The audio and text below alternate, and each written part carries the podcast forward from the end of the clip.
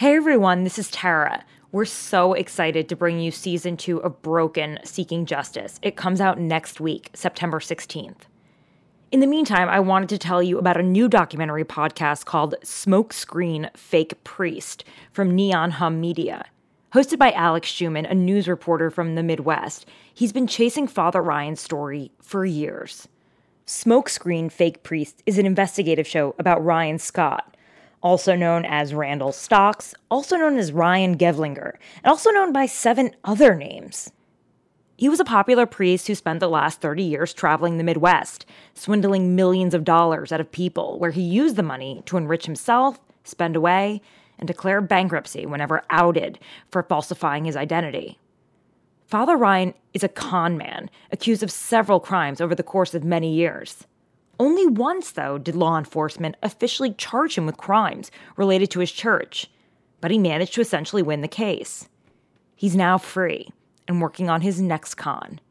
Here's a clip from the show. I have this photo of Father Ryan when he was still young.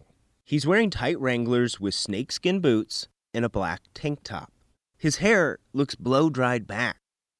There's a bullet belt wrapped around his waist, and his expression is so confident. He looks like a 70s porn star. On the one hand, this photo is funny. It's steeped in such a specific time. But I also get this dark feeling when I look at it, like I'm looking at two completely different people. And maybe I am.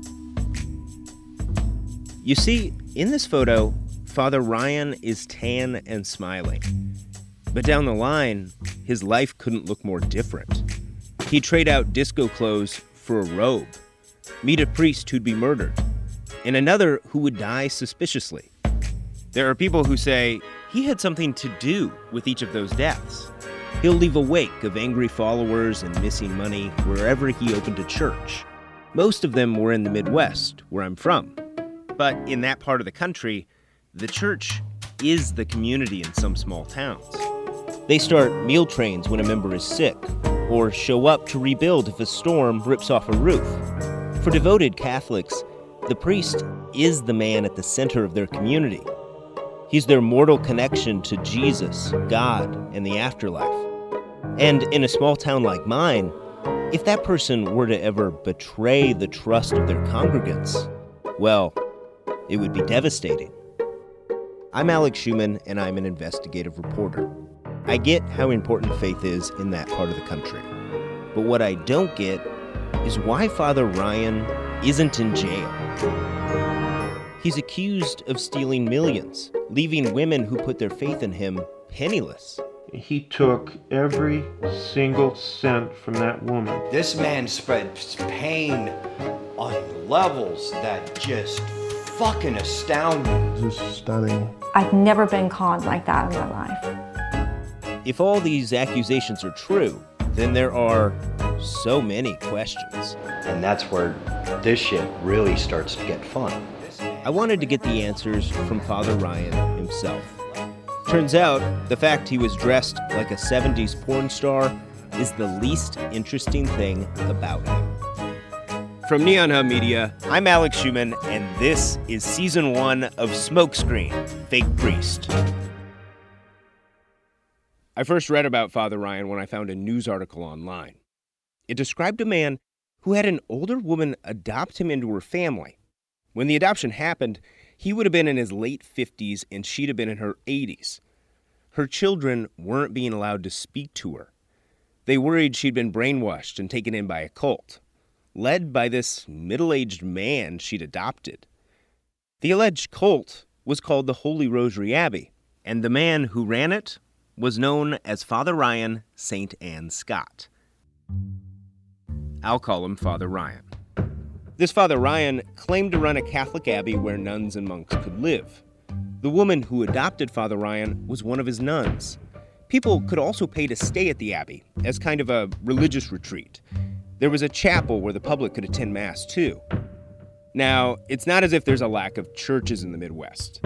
So, what made some of his followers choose this one? Father Ryan was offering something you couldn't get in other churches. He was old school. It turns out that he was part of this whole religious subculture I never knew existed. He did his masses in Latin. Saying Mass in Latin doesn't sound like it would be so alluring to a lot of Catholics, but it was. It sounds like such a small thing, but it was like an atomic bomb went off when the Vatican changed how the Catholic Church could operate in the 60s. For the first time, they allowed Mass to be spoken in local languages instead of Latin. The Lord be with you. A reading from the Holy Gospel. It was the result of something called the Second Vatican Council. They enacted a number of changes, things like no longer requiring Catholics to abstain from meat on Fridays. But these changes also moved away from how the church had operated for centuries. So the fact that Father Ryan was offering the traditional worship that many local churches had shed made him very appealing to a very specific group of people. They call themselves traditional Catholics. There are thousands of them all over the world sort of operating underground. Still, reading the article on Father Ryan, I knew there had to be more to his appeal than just the Latin Masses. It wasn't just that he attracted congregants of the faithful, these congregants were like zealots. The older woman who adopted Father Ryan had moved around the country with him. They started in North Dakota, went to Illinois, then Iowa, and then down to Missouri. You don't move that much for a Latin Mass. If he walked in this door right now, the whole room would turn to him. This is Maria Brown.